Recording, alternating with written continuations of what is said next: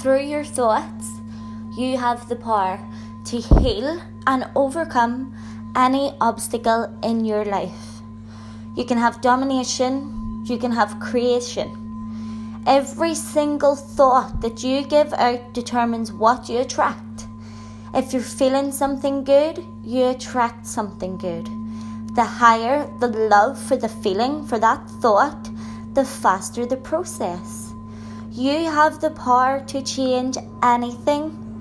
All you have to do is think, feel, imagine you already have it, and trust in the universe. You have a choice. Every single day, you have a choice. You can either have bad feelings or good feelings. You need to be conscious of your thoughts. Your words are so powerful, they are magnets. If you think about the way you speak each day and you say phrases like, I cannot stand this job or person, this small negative thought will always have a negative consequence. If you're saying, I love the people I work with, you're given positive, high frequency, and consequences will always be positive.